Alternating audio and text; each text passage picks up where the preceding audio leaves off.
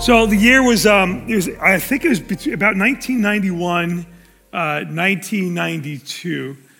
I woke up and uh, one of my uh, good friends, or a mentor, uh, Andy Fiermonti. I remember our brother who's in the presence of the Lord? Yeah, right? So Andy was, Andy was on the edge of my bed. And so it was kind of, first it took me a little while, kind of like, you know, what's Andy doing on the edge of my bed? But Andy, Andy was on the edge of my bed and he had a concerned look on his face. And um, I said, what's up? And he said, I just, I just want, I want to encourage you. You make sure you're keeping your eyes on Jesus.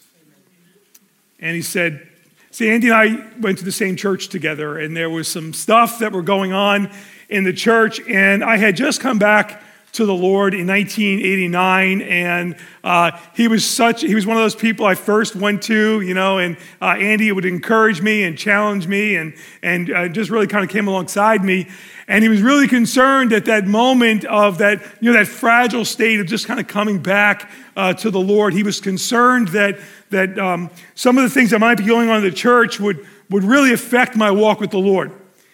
And he said, Listen, there's some stuff, he didn't go into detail, but he just said, There's just some stuff that's going on. He says, I'm telling you, Tony, you make sure you keep your eyes on Jesus. Don't let anything or anybody affect your walk with God.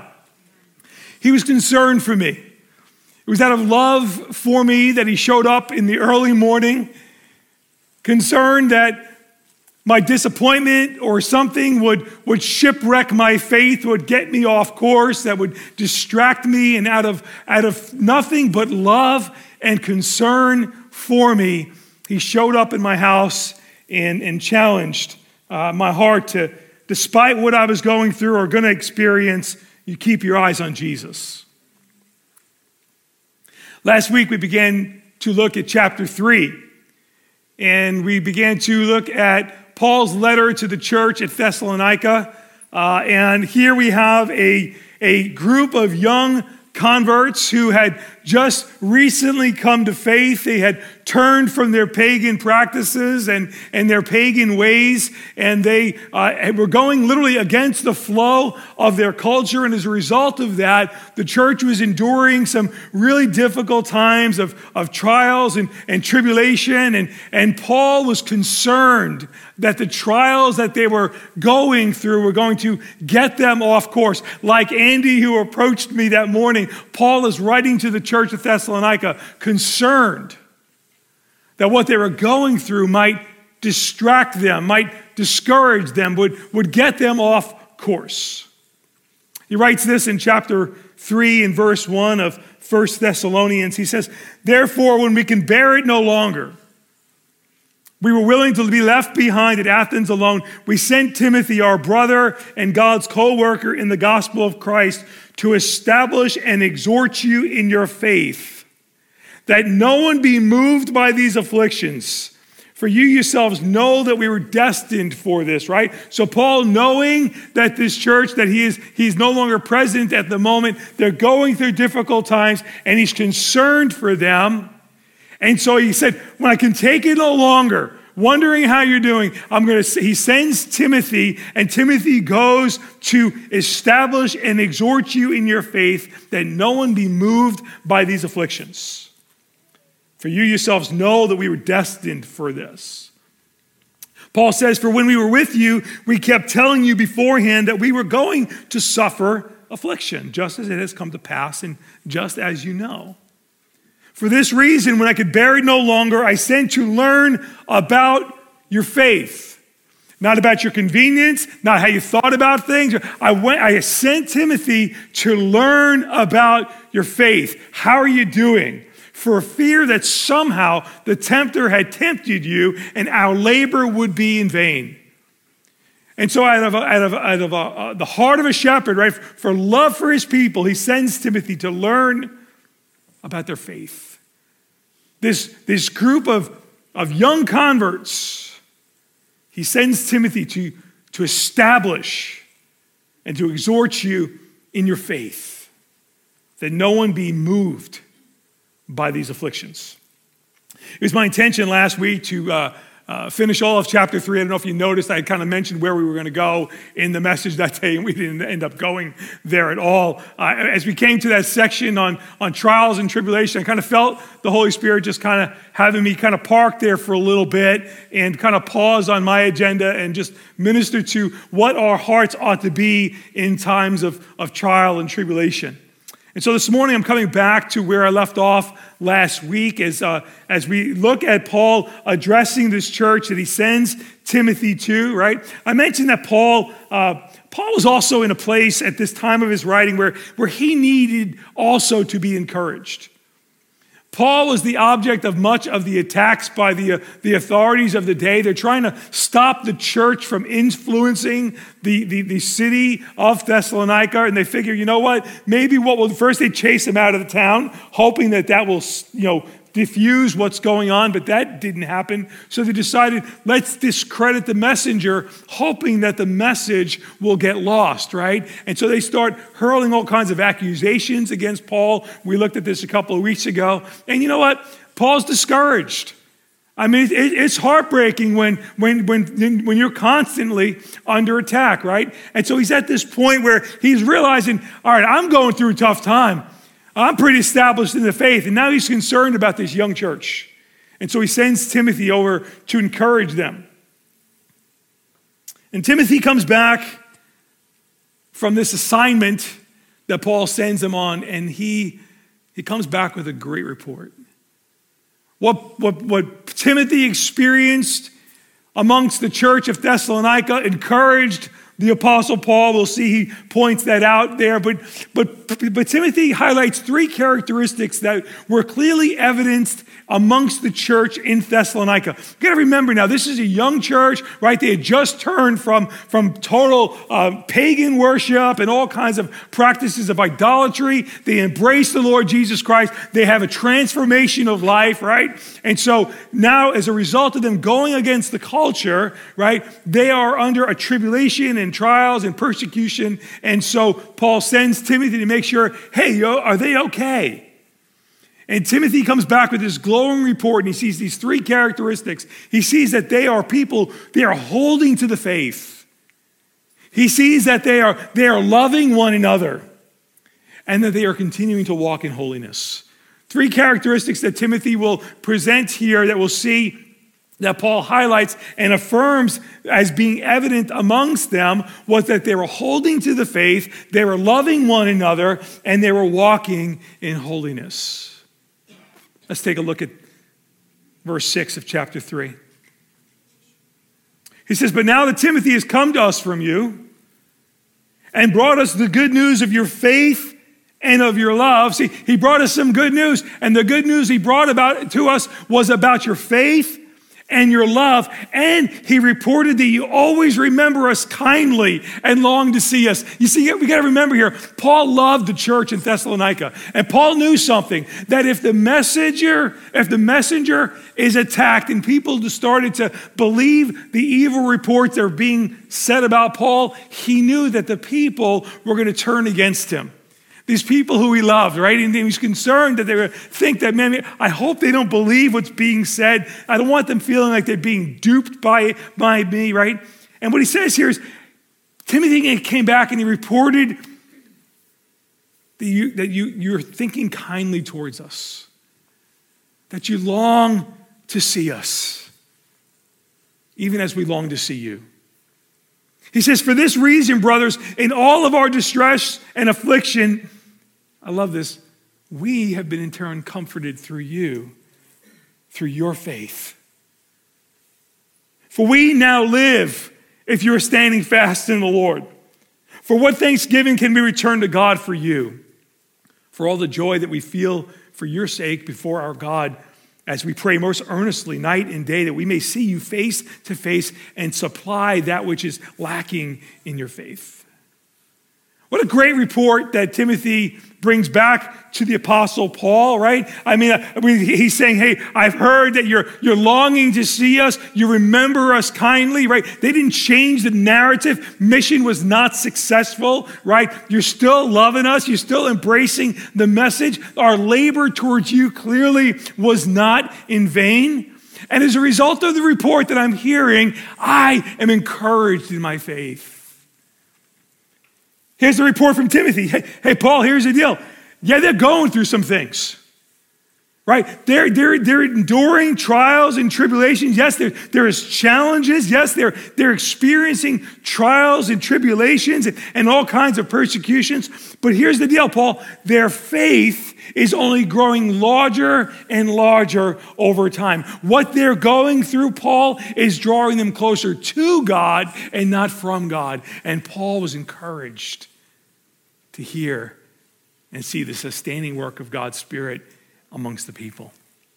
Three times in this section, Paul will highlight the, the importance of, of their faith growing stronger and stronger in the midst of the persecution.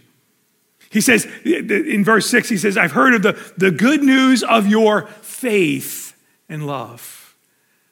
I've heard of the good news of your faith and your love in verse 6. In verse 7, he says, We have been comforted about you through your faith.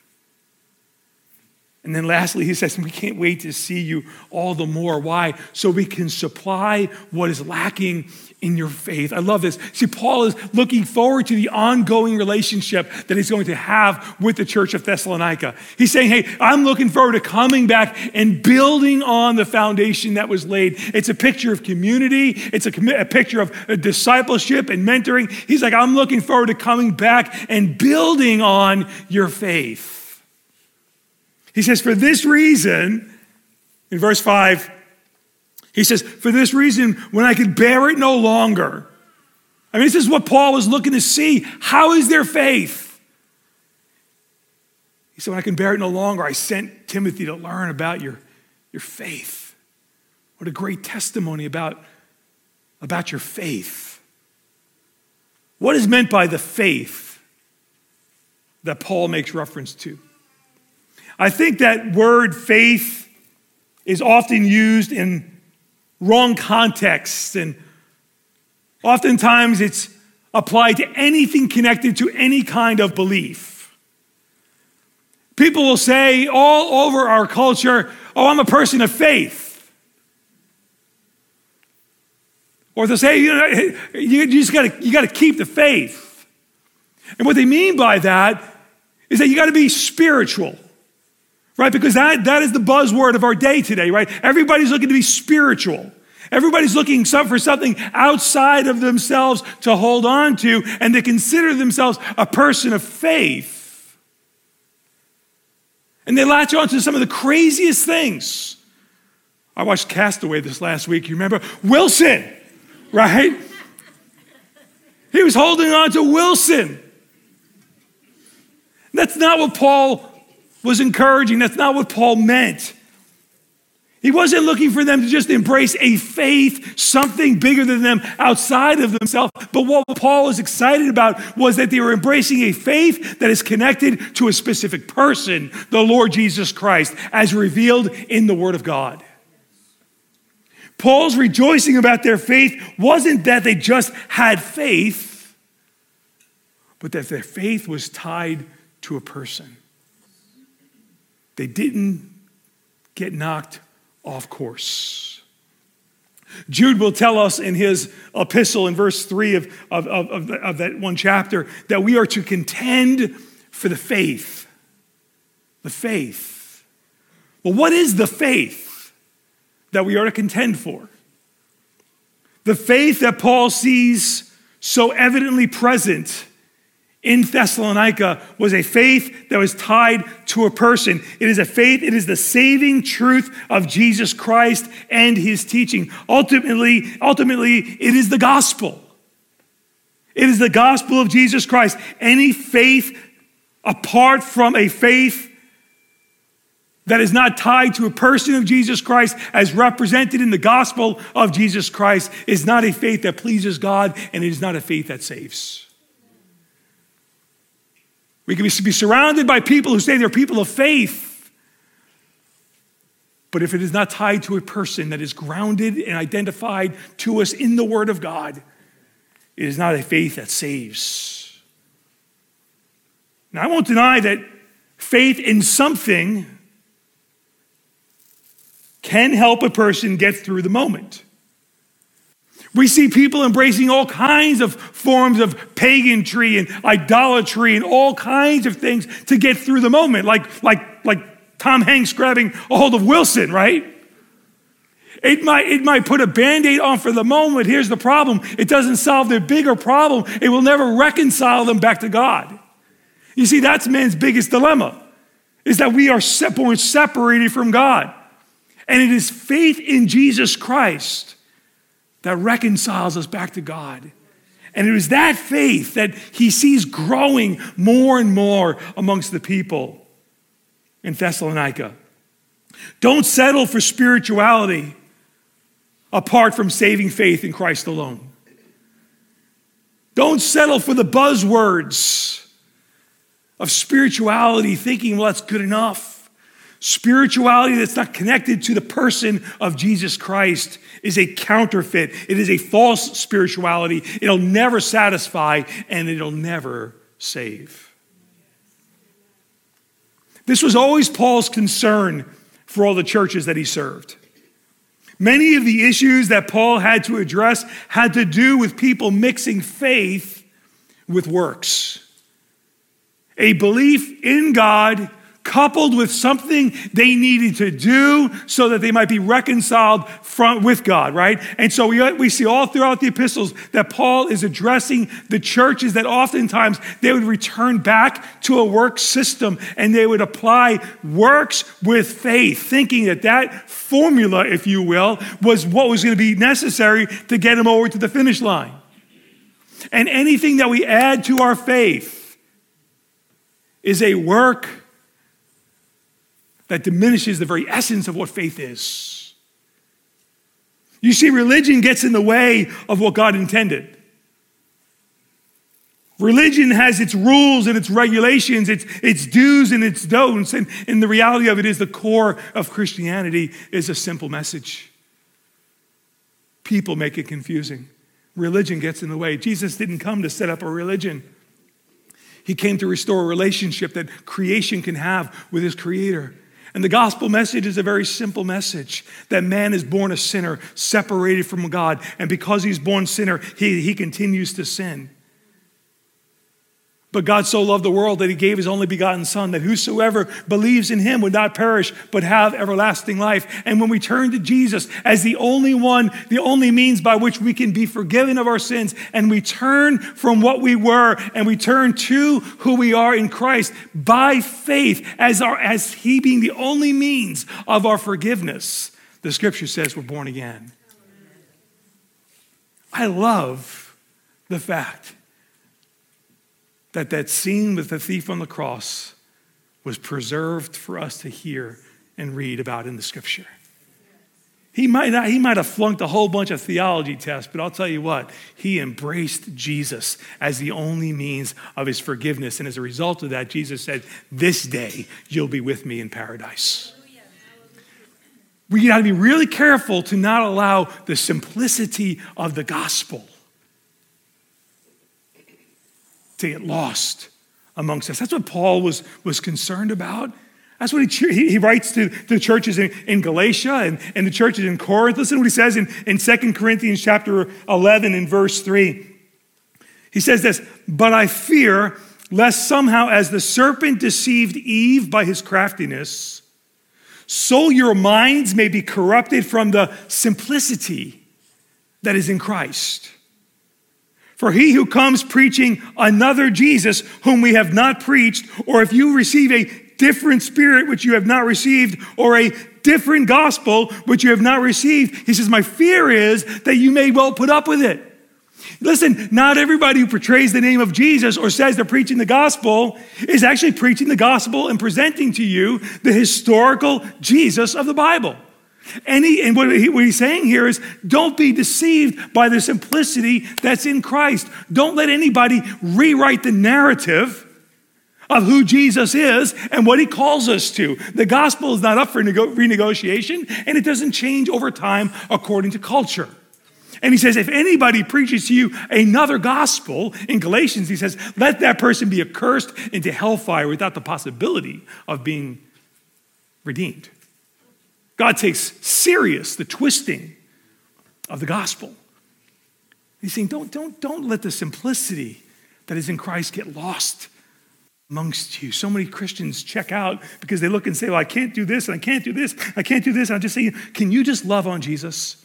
Can, can you just pursue him? Can you make him more of a priority than, than, than anything else? And you see what ends up happening is as, as you're pursuing Jesus, the author and the finisher of your faith, he will change you. He will transform you. The things that you can't seem to get over, he'll give you the grace to move on as you're looking unto Jesus, not a religion, not a church, not a behavior, looking unto Jesus, the author and finisher of our faith. I mean, that's what he wrote to the church at Ephesians, right? We are his workmanship created in Christ Jesus, right? He's working on us. And so allow your love for Jesus. Listen, when I, when I got married and I fell in love with my wife, just being around my wife changed me in in a better way, right? I became better. I thought differently. I saw things differently. Her influence in my life changed me. You can't love on Jesus and not change because now the Holy Spirit of God that is within you is transforming you, making you more and more like Jesus. And I know if, I, if we had like an un- unlimited amount of time, if I brought people up here one after another and say, listen, have you changed since, since you embraced Jesus? Every one of you say, I know it's different. Some things are different. I mean, I'm not perfect yet, but you know what? I don't go to the places I used to go. I don't do the things I used to do. I don't value the things the way I used to value. Not because I embrace some religion, I'm just changing on the inside, right? You see, that's what transformation does. Behavior modification is when we try to change ourselves on the outside and it doesn't work and it creates all kinds of frustration. Transformation is what the Holy Spirit does in our hearts on the inside and it takes a process, a work of the Spirit of God in us.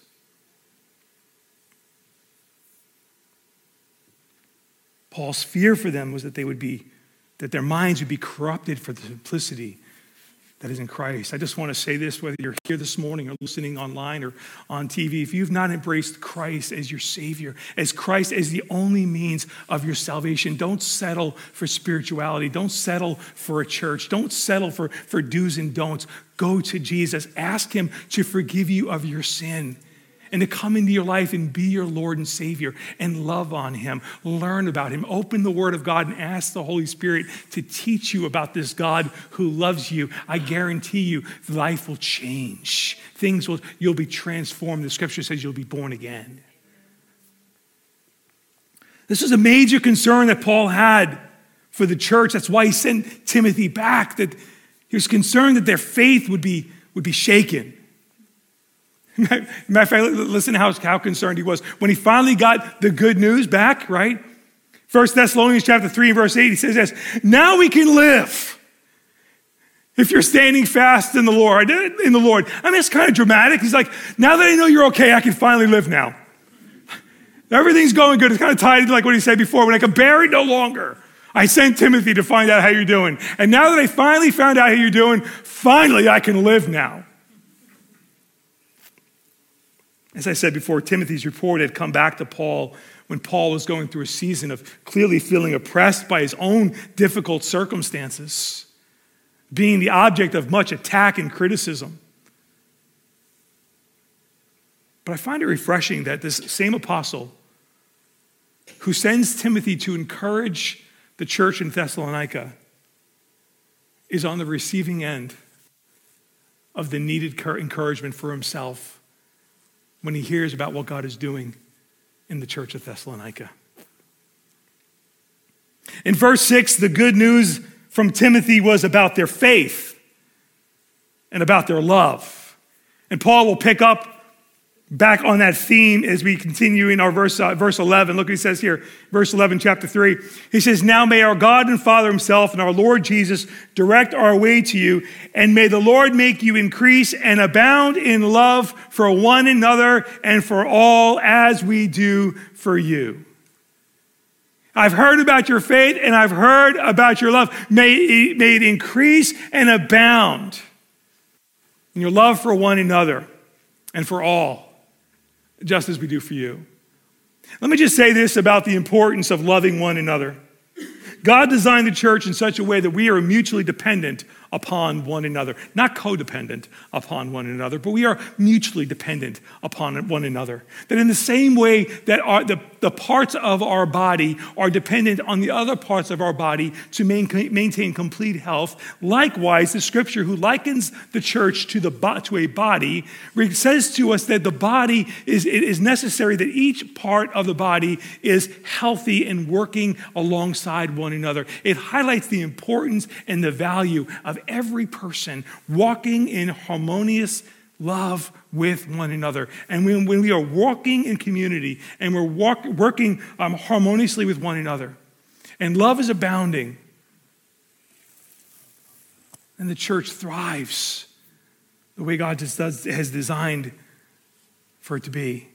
And this church in Thessalonica, who was experiencing hardships and trials and, and persecution and, and all of the consequences, remember, because they're going against the flow, right?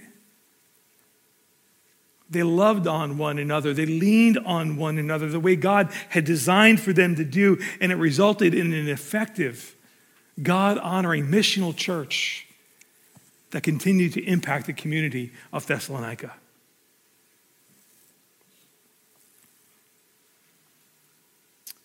That's why Paul will, uh, not Paul, we don't know who wrote Hebrews, the writer of Hebrews, in highlighting the importance of, of us gathering together, of the body being in community, not just, ascending, not just attending the same church and sitting in the same seats, but actually interacting with one another in authentic community because that's what the, that's why the scripture likens us to a body. It's not just we're, not just to be present amongst one another but we're to be actively engaged in the lives of one another.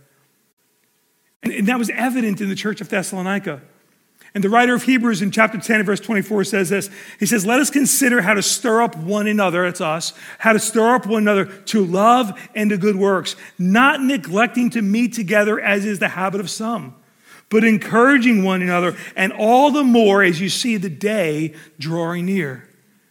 The writer of Hebrews is saying, listen, as the day draws near, it's necessary for you to not check out. It's not for you, it's not time for you to pull away. It's time you pull closer together.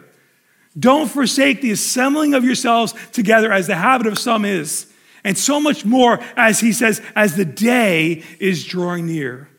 The day that the writer of Hebrews refers to is the same day that Paul is referring to in the upcoming chapters that we'll be looking at in the next couple of weeks. The day of the Lord, the events that will take place prior to Christ's coming. You see, the closer we get to that time, the more the church will be forced to go against the flow of the world. Now, remember what I said last week? When we are going against the flow of the world, it's not like we're going against people. That's not what we're called to do. We're not to go against people. We're, supposed, we're to go after people, right? To show them the love of Christ. But as we're embracing Christ and we're being transformed by the Spirit of God, we're not doing the things that are consistent with the world. We're going against the practices and the ideologies and the, the sinful ways of the world. And as we're going against the flow of the world, it's going to get that much more uncomfortable for the church of Jesus Christ. And what the writer of Hebrews is saying is when that's kind of, as you draw closer to the day, as you get closer to the end time, it's that much more important that you come together. So the less popular the church becomes out there, the more important the gathering is in here.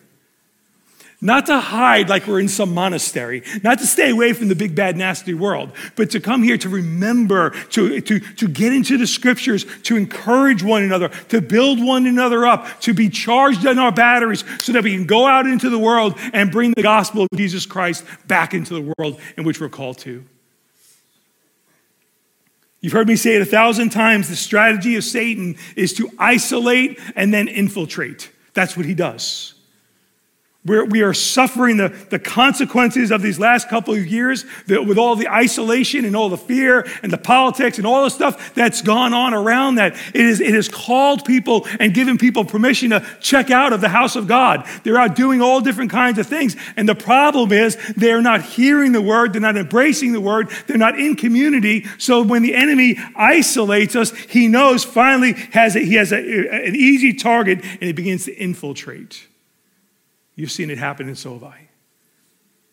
People pull away. They're discouraged. They, they, they're hurt by someone. Someone didn't say hello. Someone didn't butter their bagel. Somebody grabbed the last, the last cinnamon raisin bagel. How dare they do that? What kind of church is this? They are not loving. And they go on, I'm going to pull away. See, I wasn't there for two weeks. Nobody called me. Nobody cares about me. They're a bunch of hypocrites. And we isolate and we isolate and we isolate. And the enemy starts fueling lie after lie after lie. And he infiltrates. And the scripture tells us listen, as you're getting closer to the end, it's the time for the church to come together, to not forsake the assembling of ourselves together. But you're glad you're in church today. What Paul saw there was a growing faith and a growing love for one another.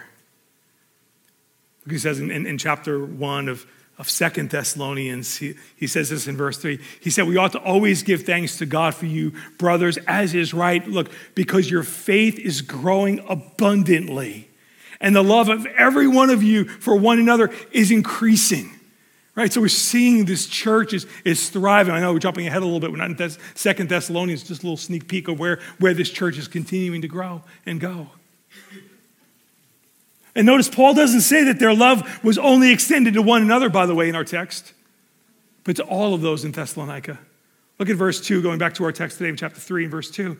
He says, May the Lord make you increase and abound in love for one another and for all, as we do for you.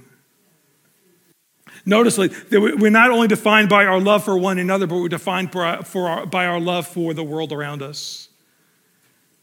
And sometimes it's, it's sometimes it's being in the community of Christ, being with one another, that we get the right perspective of the fact that we're on mission out there. And when we realize that we're on mission out there, we realize that we have a purpose that's bigger than ourselves, and it gives us the ability and the grace to love the unlovely.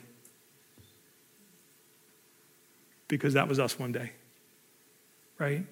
May we never forget what we were before Christ stepped into our lives. The only difference between me and the most vilest of sinners is Jesus Christ. And sometimes I need to get into the house of God and be amongst the people of God to be reminded of what I was so I can have a love for the world around me. I can point them to the Savior. Not only were they defined by their faith, not only were they defined by their love, but they were defined by their holiness. Look at verse 12. And may the Lord make you increase and abound in love for one another and for all, as we do for you. Verse 13, so that he may establish your hearts blameless in holiness before our God and Father at the coming of our Lord Jesus with all of his saints.